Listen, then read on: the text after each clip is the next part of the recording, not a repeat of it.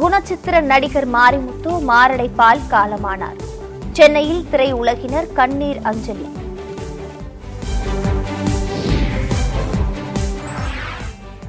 சிகரத்தை நோக்கிச் சென்றவனை மரணத்தின் பள்ளத்தாக்கு விழுங்கிவிட்டது.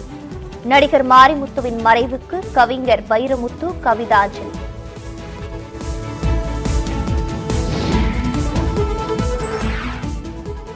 நடிகர் மாரிமுத்துவின் உடலை சொந்த ஊரில் அடக்கம் செய்ய ஏற்பாடு.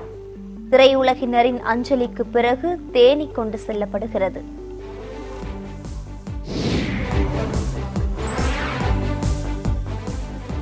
அமைச்சர் செந்தில் பாலாஜி ஜாமீன் மனு தாக்கல் செய்ய அனுமதி.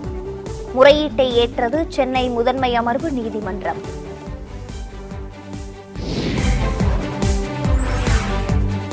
சொத்து குவிப்பு வழக்கில் அமைச்சர் ஐ. பெரியசாமி முன்னாள் அமைச்சர் ப. வளர்மதி பதிலளிக்க ஆணை.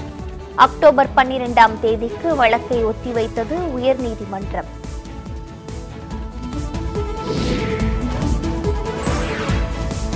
கொடநாடு வழக்கில் இடைக்கால அறிக்கை தாக்கல் செய்தது சிபிசிஐடி அக்டோபர் பதிமூன்றாம் தேதிக்கு வழக்கை ஒத்திவைத்தது உதகை நீதிமன்றம்.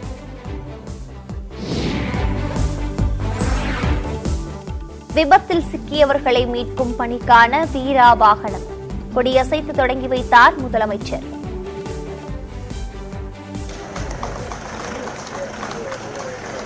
மக்களின் பயன்பாட்டிற்காக வீரா மீட்பு வாகனத்தினை கொடியசைத்து துவக்கி வைத்தார்கள். மாண்புமிகு தமிழ்நாடு முதலமைச்சர் அவர்கள்.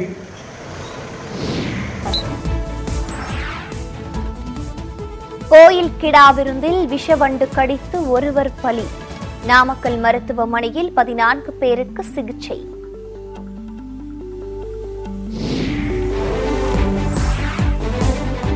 கர்நாடகாவில் பாஜகவுடன் கைகோர்த்தது மதச்சார்பற்ற ஜனதா தளம்.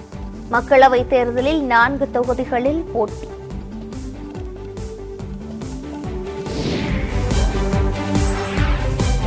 கேரளாவில் மதுபான பார் மேலாளரை தாக்கிய கும்பல்.